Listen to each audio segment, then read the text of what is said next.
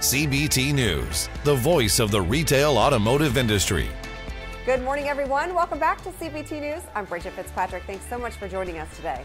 With the election only 7 weeks away, both major party candidates have made their stop in the auto-centric state of Michigan. Both Biden and Trump realized the importance of the swing state as it was instrumental in the 2016 election. Both candidates focused heavily on Michigan last week, laying out their policies for the auto industry. While both candidates are aiming to increase production and boost jobs, both have very different methods of getting there.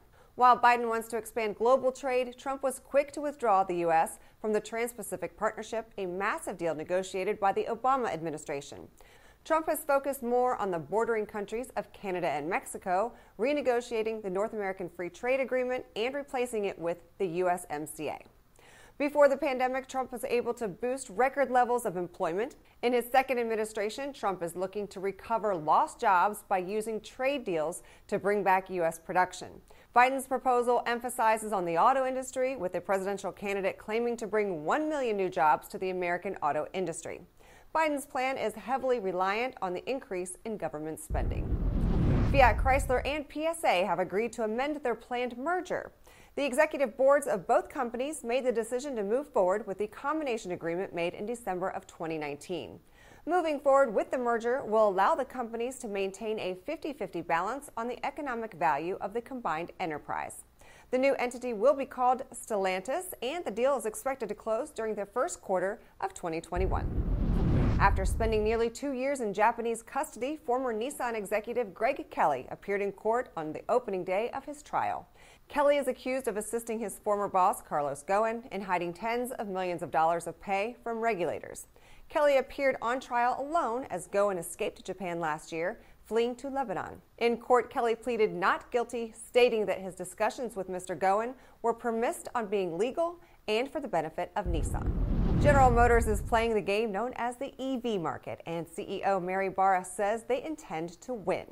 During the web presentation for the RBC conference, Barra claimed that EVs represent the key growth segment for General Motors.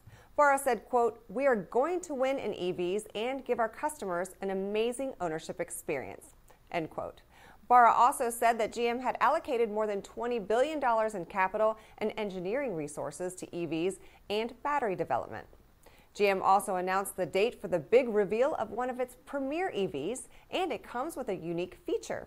The GMC Hummer electric pickup is scheduled to be revealed on October 20th, and it will feature a crab mode. In a short video shown on Monday, GMC showed reporters the Hummer's four-corner steering and crab mode that will allow the vehicle to move diagonally.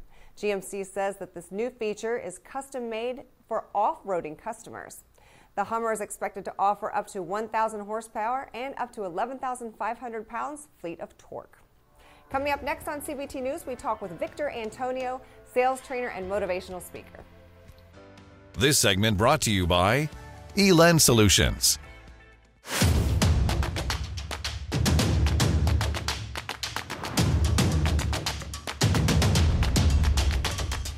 This is CBT News, the voice of the retail automotive industry. Sales managers often find themselves looking for ways to motivate their teams and take the next step in their development. Victor Antonio is a renowned sales trainer, motivational speaker, and author of 13 books. Victor joined CBT to talk about strong leadership skills and the difference between coaching and mentoring. Take a look. Talk to us about the best way that sales managers today can bring that motivation and instill that motivation in their sales departments. You know, it's a tough time out there, and you've got some spouses of salespeople that are unemployed, or maybe they're home, schooling their children or what have you, and maybe money's tight. And it's hard to come in and want to greet customers, when half of your life is kind of falling apart somewhere financially and you don't know what the future is. So talk to us about that. You know, as a manager, because I've been in that position where you have salespeople who are demotivated, especially if they're not selling. You know, sales is always about certainty and anxiety. I always say that balance, right? So our job is to increase certainty and reduce anxiety. And so a big thing a manager can do is figure out how to reduce the salesperson's anxiety. What are they struggling with? Yeah. Is it the presentation, right? Is it the pitch? Is it negotiating? Is it positioning? What is it? And each salesperson required like a tailored suit, a customized fitting. Yeah. And, you know, there was a study, I think it was done by Forrester or Gartner, and I'll apologize for not knowing which one, but said every manager should spend minimum 3 hours a month coaching their salespeople. So that would be the big question is how much time are you as a sales manager coaching your salespeople? And then, Jim, somebody asked me this question on my live stream. Says, Victor, what's the difference between coaching and mentoring? And I was like, that's a really good question. I thought about it. And to me, the difference is this. A coach will give you instructions, right? Almost like a baseball coach or a golf coach. Don't hold the club like that. Aim it like this. Put your hips like this. Swivel like that. Don't turn. Look down. Keep it down, right? Right. And but the mentor is that person who gives you that moral support. Yeah. The one you can talk to. When you go into that little funk, you know, you just lost a couple of people that just didn't buy you, thought they were going to buy it, came back to snap, not going to do it, or went somewhere else. And I think that's what sales managers have to be, more than just a coach. That's the easy part, I think. Yeah. Being a mentor, the emotionally supportive person, that's what they have to be more of today. That's right. That's right. I agree.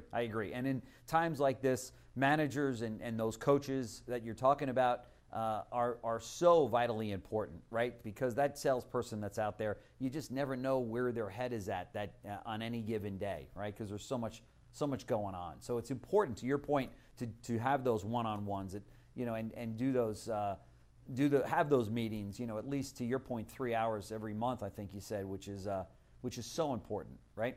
I mean, imagine for a moment that you know, one of your salespeople is not hitting, and our tendency in the past has always been, why aren't you hitting your number? What's going on? Right. You know, this whole scolding approach. Yeah. But what if you just walk up to you slide up to your sales guy and says, I notice you're not hitting your certain numbers, certain things are being done.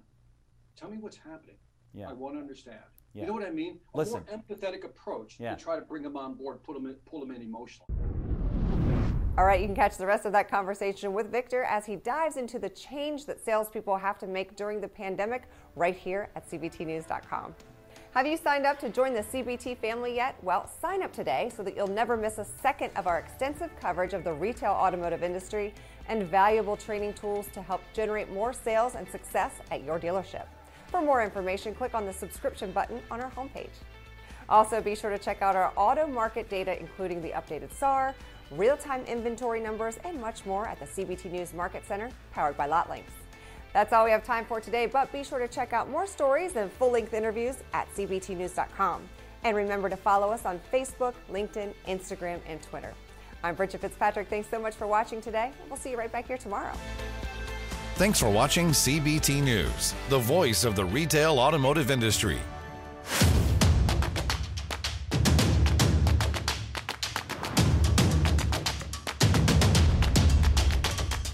This is CBT News, the voice of the retail automotive industry.